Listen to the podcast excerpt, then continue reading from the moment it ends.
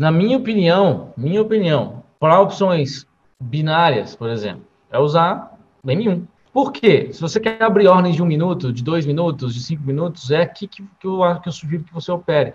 Só que você não pode operar em qualquer lugar, porque é muito rápido que a coisa acontece aqui. Né, durante a Semana Investidor, não sei se vocês participaram, eu, eu passei uma das coisas que mais funcionam e tinha gente fazer, acertando o 10 e errando um. Só que o cara se empolga tanto que em vez dele abrir uma ordem, duas, três ordens de alta qualidade com a estratégia, então quando eu sento para fazer operações curtas, eu já falo, velho, eu não entro aqui para perder dinheiro.